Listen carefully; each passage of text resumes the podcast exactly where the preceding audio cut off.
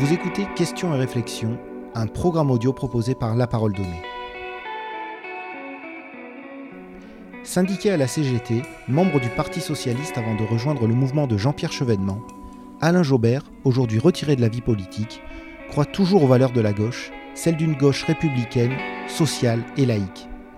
Celle qui a permis l'élaboration d'un programme commun dans les années soixante-dix et l'élection de François Mitterrand, il y a quarante ans, le dix mai mille neuf cent quatre-vingt-un. Ancien élu municipal à La Seyne et à Hyères, Alain Jaubert a mené de nombreux combats en soutenant une politique de gauche dans une France qu'il estime aujourd'hui être un pays de droite. Très actif sur les réseaux sociaux, il ne manque jamais de réagir ou d'échanger sur les événements politiques locaux, régionaux ou même nationaux. Nous l'avons rencontré pour faire le point sur l'état de la gauche et comprendre pourquoi lui, Alain Jaubert, est toujours de gauche.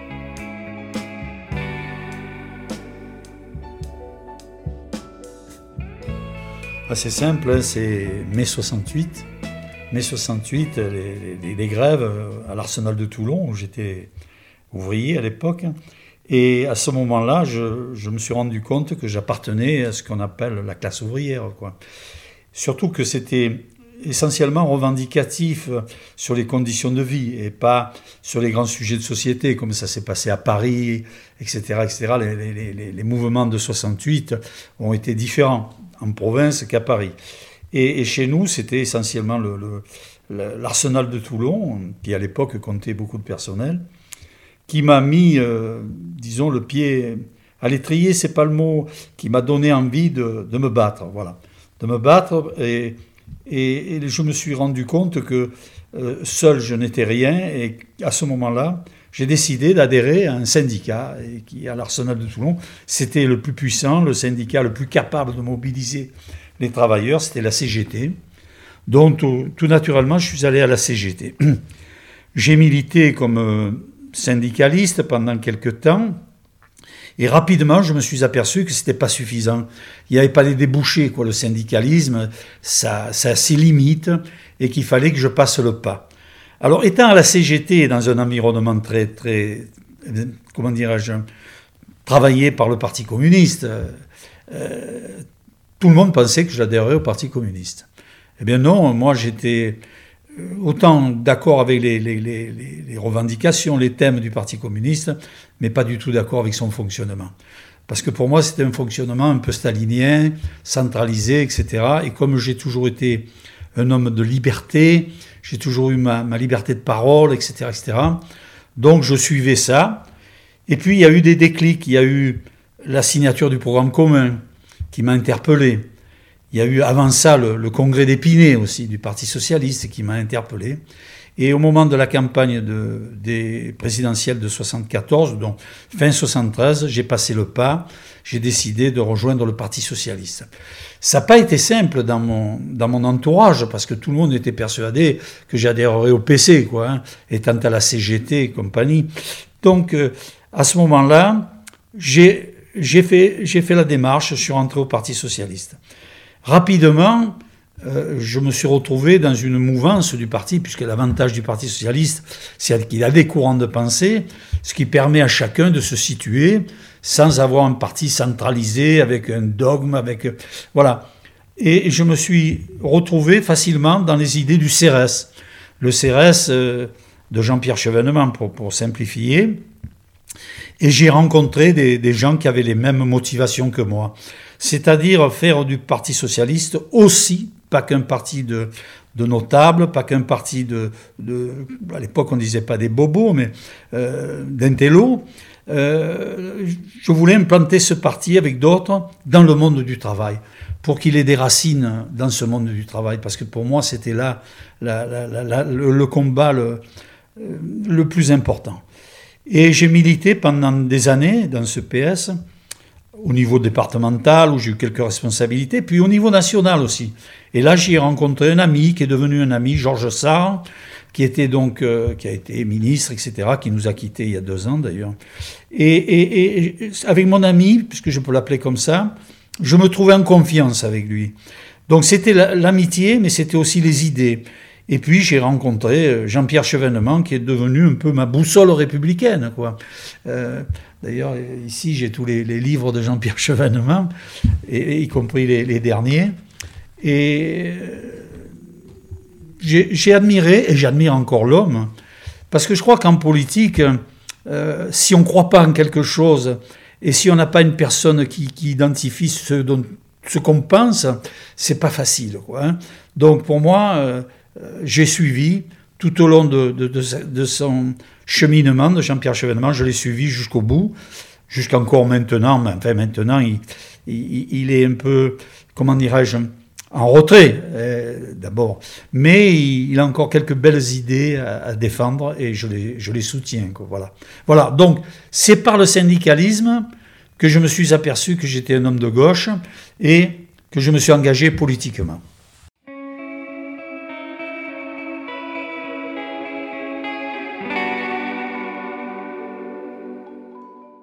Pour moi, c'était un peu l'histoire de France, François Mitterrand. Il avait fait, il avait connu la guerre, il avait euh, eu beaucoup de vicissitudes dans sa, dans sa démarche politique, puisque, bon, au départ, c'était un homme plutôt de droite.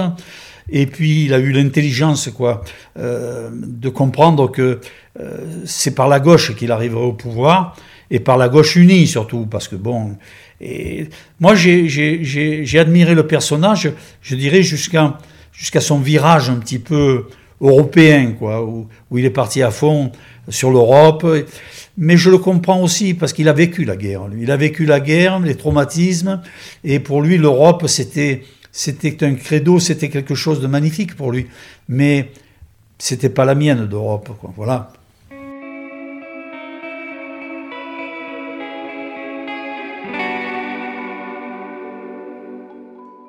Ben, il faut dire que le programme commun, il a été conclu avec un parti communiste qui était fort à l'époque, hein, un parti communiste qui faisait vingt pour cent facilement. Le Parti Socialiste venait de renaître au Congrès d'Épinay, et euh, il y avait, il y avait une volonté, je veux dire, de...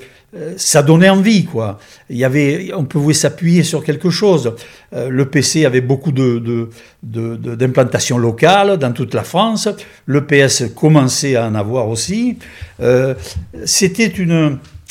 Ce programme commun, tout le monde l'attendait, quoi. Tout le monde l'attendait. Il y a eu même les radicaux de gauche à l'époque, quelques notables du Sud-Ouest et compagnie qui, qui nous avaient rejoints. Et ça créait... Il y avait ce slogan à l'époque un peu, un peu simple, mais qui disait « La solution, c'est le programme commun ». Donc surtout ce qui, qui était problème de la société, chaque fois c'est la même réponse, à la solution, c'était le programme commun. Ça, ça a été, comme on dit l'autre, comme on dit en général... Euh, l'union de la gauche, ça a été un combat aussi, hein, ça a été un combat parce que... Mais il a fallu qu'il y ait un, un homme comme Mitterrand pour, pour réussir ce, cet amalgame, quoi, parce que c'est pas facile. Un, avec un P C aussi puissant, puis celui qui vous parle, il sait ce que c'est un P C puissant, parce que je l'ai vécu de, de, de l'intérieur, dans, dans mes nombreux mandats locaux.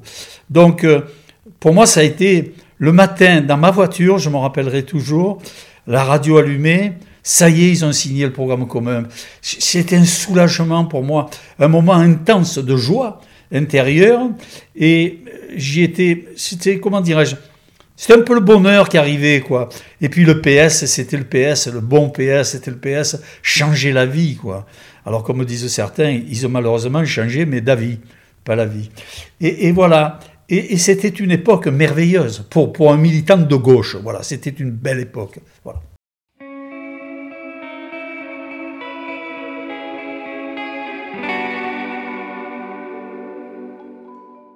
Alors le dix mai quatre-vingt-un, à l'époque j'étais adjoint au maire à La Seyne et on m'avait confié la présidence d'un bureau de vote dans un des quartiers excentrés de la ville. Et à vingt heures, tout le monde était devant sa télé, sauf moi et un certain nombre d'autres qui étions dans les bureaux de vote. Et ils ont annoncé la victoire de François Mitterrand. Bien entendu, on a eu l'écho rapidement dans le bureau de vote. Je crois que c'est le dépouillement qui a été le plus long de ma vie. Parce que je savais le résultat, mais il fallait que je compte encore les voix. Et ça, c'est incroyable, quoi. Je me disais, mais on va pas s'en sortir, mais ça va pas assez vite, parce que je n'avais qu'une envie, c'est de retrouver mes camarades, mes amis pour faire la fête dans la rue. Et j'étais bloqué derrière mon bureau de vote. Mais enfin, c'était, c'était une joie ex- extraordinaire, intense. Je veux dire, j'avais participé modestement, mais à cette victoire aussi, par mes engagements et par mon militantisme. C'était notre victoire, c'était la victoire du peuple de gauche. Et je, je vous dis, je, je suis monté, je me souviens, j'avais pris ma voiture, j'étais allé à Toulon. Les copains étaient à un bar qui s'appelait le Claridge, au-dessus de... Au Carrefour, maintenant, je ne sais pas s'il y a une banque ou je ne sais plus. Oui, je crois qu'il y a une banque. Ils étaient tous deux... Et j'ai été accueilli avec des glaçons. Ils m'ont, ils m'ont renversé sur la tête un seau de glaçons avec le champagne. Et je, je, je me demandais ce qui se passait. Donc voilà, ça a été... Et le lendemain, on a organisé un magnifique bal public sur, à la Seyne, dans les rues, on dansait, quoi. C'était, c'était, c'était fabuleux, quoi. C'était, c'était tout ce que nous avions mis dedans. Et moi, qui étais un, un militant récent, puisque j'avais que dix, même pas dix ans de, de, d'ancienneté au P S, mais pour des vieux camarades qui, qui avaient vécu le, le P S avant, même la S F I O, pour eux, c'était, ils pleuraient, quoi. Ils pleuraient tous, quoi. Voilà. Et puis, après, il y a eu après.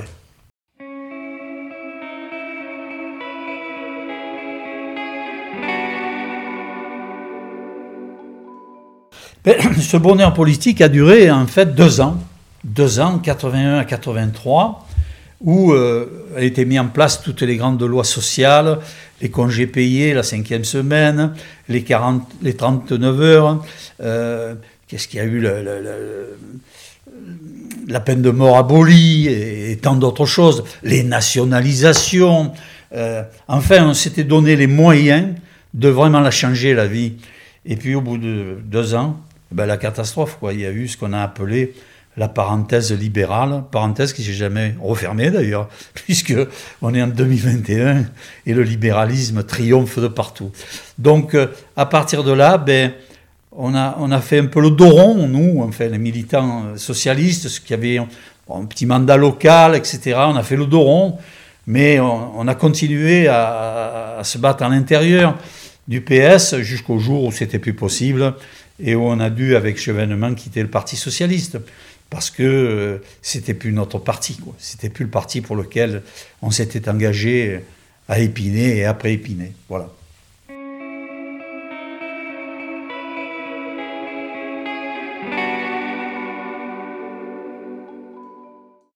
Alors moi, j'ai, j'ai, tout au long de mon, de mon cheminement politique, j'ai toujours été dans les minorités.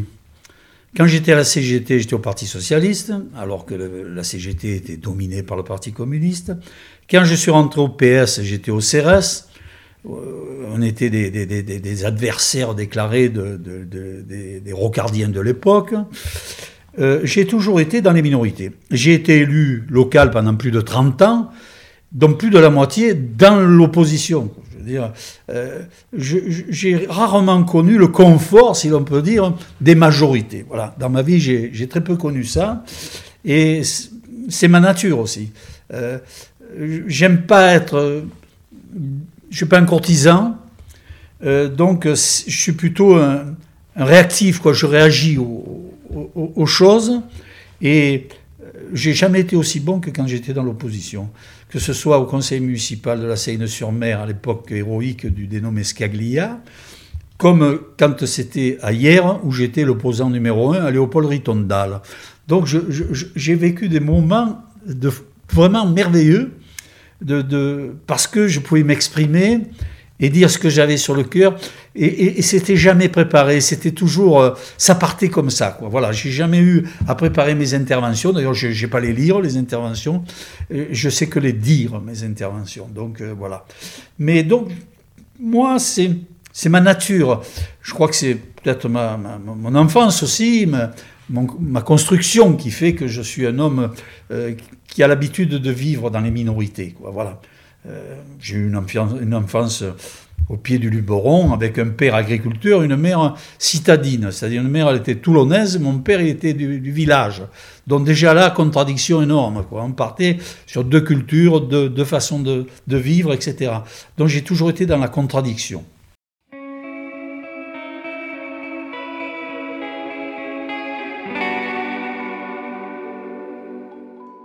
Mais oui, parce que il me revient cette image, cette phrase, je veux dire, de euh, Jospin a plus privatisé que Balladur. Donc attendez, il y, y a un problème là, comment euh, euh, la gauche euh, est toujours intervenu dans des conflits euh, sur la planète. C'est toujours avec des gouvernements de gauche. D'ailleurs, euh, si on reprend la, la, la, la première guerre d'Irak, je veux dire, hein, on y était dedans à fond. Et quand il y a eu les, les, les, les événements qu'on a connus depuis la, la, la dernière guerre, chaque fois c'est sous les gouvernements de gauche qu'on intervient comme ça, au nom de, de l'humanisme, au nom de, des libertés des peuples, et cetera, et cetera. C'est vrai qu'on peut se poser la question si la gauche n'est pas mieux dans l'opposition. Parce que la gauche, c'est, c'est le contraire de, de l'exploitation des hommes, c'est le contraire... Euh, comment dirais-je, normalement, c'est, c'est la solidarité, c'est, c'est, c'est la liberté, c'est tout ça. Et quand on est au pouvoir, si on ne casse pas le, le, le, le système économique, politique et compagnie, bien, on s'adapte. Et en s'adaptant, bien, on perd tout. On perd tout ce qui fait nos valeurs, quoi. Voilà. Moi, je, je, le, je le vois comme ça.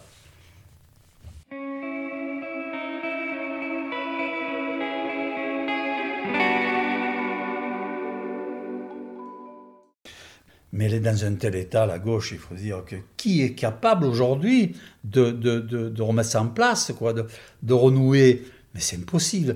Euh, quand on voit les, les, les, les, les, les... Quand on entend plutôt les discours de, de Mélenchon, les Verts, euh, le P S, il euh, n'y a plus rien de commun, quoi. Il n'y a plus rien de commun. Et la, la gauche a disparu dans certains pays. C'est ça qui me fait peur, moi. Je vois chez nos voisins italiens, elle a disparu, la gauche. Hein. Complètement. Alors qu'il y avait un parti communiste qui était le plus important d'Europe, alors qu'il y avait un parti socialiste qui existait, de Craxi, il n'y a plus personne. Il n'y a plus rien. Alors je me dis, est-ce qu'il ne va pas nous arriver la même chose ? Je me pose la question. Parce que, euh, à part... il y a trop de gens à gauche, je pense, qui ont privilégié le sociétal au détriment du social. Voilà. Il fallait marcher sur les deux jambes, c'est-à-dire le social et le sociétal en même temps. Or, le Parti socialiste a tourné le dos, je l'ai dit plusieurs fois, au peuple, en ayant ce discours sociétal seulement, et en abandonnant le discours social au Front National, au Front National, et à Mélenchon, notamment. Aujourd'hui, euh, il faut retrouver ces deux jambes. Le sociétal et le social. Celui qui arrivera à ça, eh bien, il pourra reconstruire quelque chose. Mais ça n'ira pas l'un sans l'autre.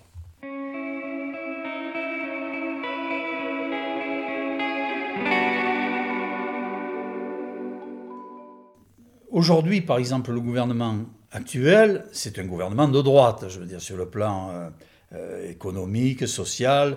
Euh, c'est un gouvernement de droite puisqu'il applique une politique de droite. Et bien, de toute façon, les principaux ministres nous viennent de la droite. Donc, euh, c'est, c'est vrai que la France, je pense, est à droite. Très franchement. Je pense que la France est un pays de droite et la gauche est arrivée au pouvoir que quand il y a eu des situations catastrophiques. Pour arranger tout, tout ça, pour, pour remettre de l'ordre, pour... Voilà. Et puis qu'une fois qu'elle a fait une partie du boulot... Elle n'est pas allée jusqu'au bout du boulot, et ça, ce qui a permis à la droite de revenir. Aujourd'hui, la droite aussi est en mauvais état. Mais qu'est-ce qu'on appelle la droite ?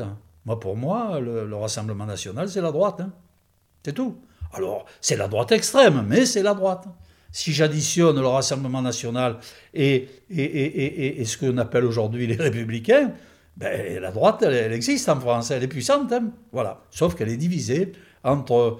Euh, une droite dite modérée et euh, le Rassemblement National. Voilà.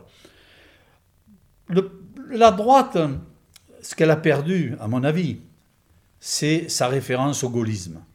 Sa référence au gaullisme, parce que c'est ce qui faisait, pour moi, qui suis un homme de gauche, que je respectais les gens de droite, les vrais, quoi. Les, les vrais, ceux qui, ceux qui ont maintenu la flamme du gaullisme. Et pas ceux qui l'ont vendu, le gaullisme. Hein. Parce qu'il y a trop de gens qui se disent aujourd'hui gaullistes, mais qui font tout le contraire de ce que faisait le général de Gaulle. Hein, ils ont vendu la France en petits morceaux. L'indépendance nationale, elle est partie avec l'Union européenne. Et la dépendance aux Américains n'a fait qu'augmenter. Donc ces gens-là qui se disent gaullistes me font un peu doucement rigoler. Et quant au gaullisme social, pour moi, il est mort avec Philippe Séguin. Voilà. Le jour où Philippe Séguin est parti, le gaullisme social aussi. Alors il reste quelques petits, euh, petits endroits comme ça où il y a encore quelques gaullistes. Et moi, je vous le dis très franchement, moi j'en ai un dans ma commune, hein. C'est le maire de Hyères. Jean-Pierre Girard est un gaulliste. Voilà. C'est pour ça que j'ai quelques points en commun avec lui, et que je m'entends pas mal d'ailleurs avec lui. Parce que c'est encore en politique. Il n'y en a plus de ces gens-là. Aujourd'hui, il n'y a plus que des, comment dirais-je, des, des gens qui font de la politique, euh, de, de, de services rendus, et cetera, et cetera, du clientélisme, ça, euh, on connaît. Mais des gens qui ont vraiment des idées ancrées, il y en a très peu à droite. Et moi, j'ai la chance d'avoir un maire qui est dans ce cas-là. Voilà.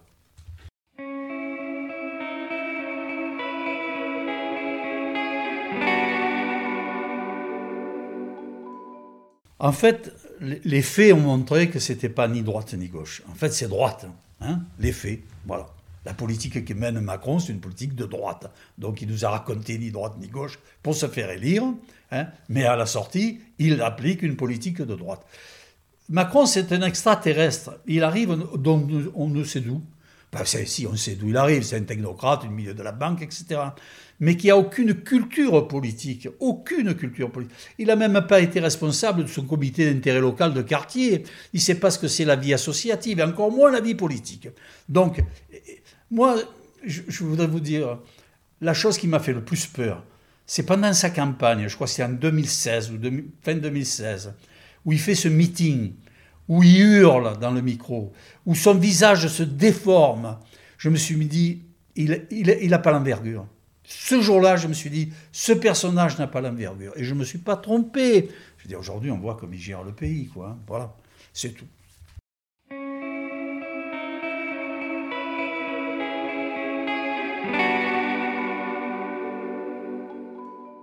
C'est grave. C'est grave parce que euh, les gens ont été élus en envoyant un C V à M. Delevoye, vous savez, le responsable des, des, de la réforme des retraites. Là. C'est lui qui était chargé de désigner les candidats députés. Alors, ils ont envoyé un C V, on a regardé le C V comme c'est un emploi, et on les a embauchés comme députés. Ils ont été embauchés, voilà. Là, derrière, il y a neuf sur dix qui n'ont aucune culture, aucune habitude, aucune, aucune...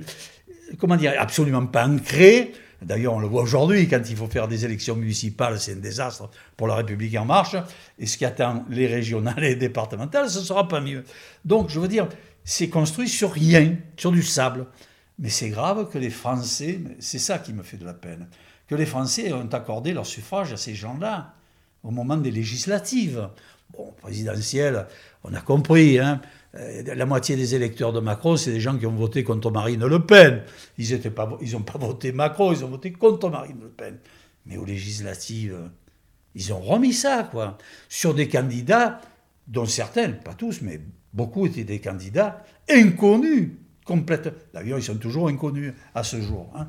Si, vous, si vous me demandiez, pardon, de vous citer les noms des ministres, je dois en connaître quatre, hein, alors qu'il y en a quarante. Hein, parce que pour moi... C'est des gens qui viennent de nulle part, quoi. Ils n'ont aucune, aucune histoire. Aucun, aucun... Ce sont des chefs de service, voilà. C'est les chefs de service, les ministres de M. Macron.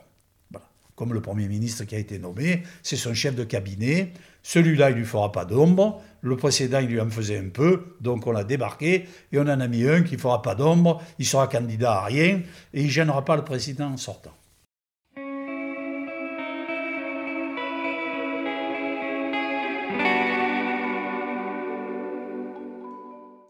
La, la gauche a déçu, quoi, hein, il faut le dire. Donc, euh, politiquement, elle mettra un paquet d'années avant de s'en remettre.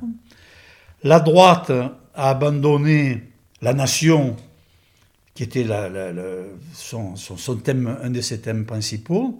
Elle l'a abandonné au Front National, quoi, hein, qui l'a récupéré. Et aujourd'hui, ou on est pour quelqu'un ou contre quelqu'un. Voilà. Euh, sans savoir si... ce qu'il propose, ou ce qu'il a dans la tête, ou ce qu'il veut pour le pays, et cetera. Je crois que la politique en a pris un coup, vraiment un coup. Et aujourd'hui, dans certains endroits, parler de politique, ça devient grossier, quoi. Voilà, ça devient grossier. De quoi il nous parle, lui, de politique ? Mais c'est un extraterrestre, quoi. Parce qu'on ne parle plus de politique aujourd'hui. Aujourd'hui, on parle de communication. On ne parle que de ça. Quand je vois le nombre de fois où intervient le président de la République, je prends peur, quoi. Vous, vous, vous êtes sur une chaîne de télé, il, il se pointe à huit heures du soir, c'est même pas programmé, ni rien du tout, il vient raconter ses trucs. Euh, c'est ça en permanence, je veux dire. Et c'est sur tous les sujets. Euh, y a, y a, il se passe un événement, un fait divers, pof, on veut l'avis du président de la République. Sur le fait divers, il se passe un, un problème de société, on veut de suite l'avis du président de la République. Quelquefois, il est, il, est, il est démenti huit jours après par un ministre. Mais enfin, voilà. Euh, je crois que les gens qui parlent de politique, euh, ben, on n'est pas nombreux. Hein. On n'est pas nombreux dans, dans ce cas-là. On se sent un peu seul, voilà.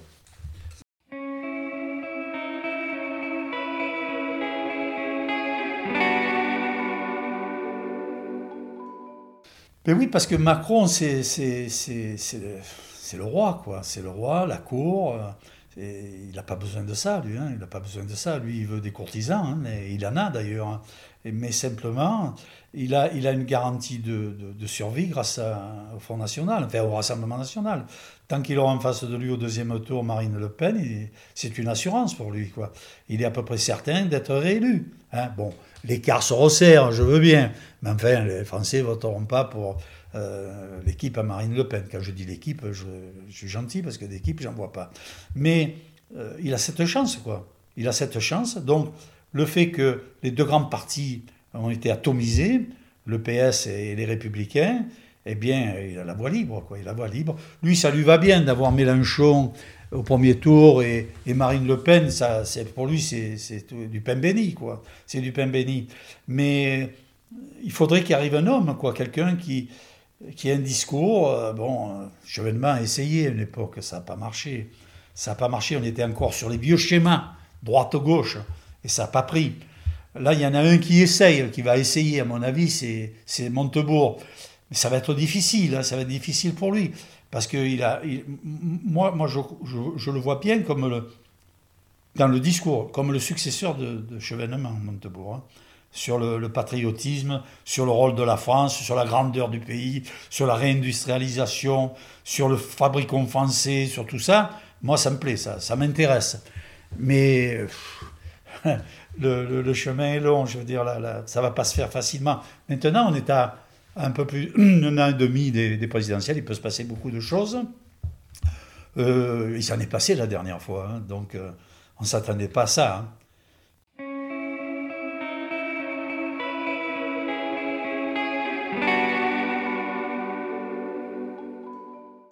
Ce président, comme beaucoup de présidents de la cinquième République, euh, ont on, on, on modifié un petit peu, le, le, pas le fonctionnement, parce que c'est ce fonctionnement.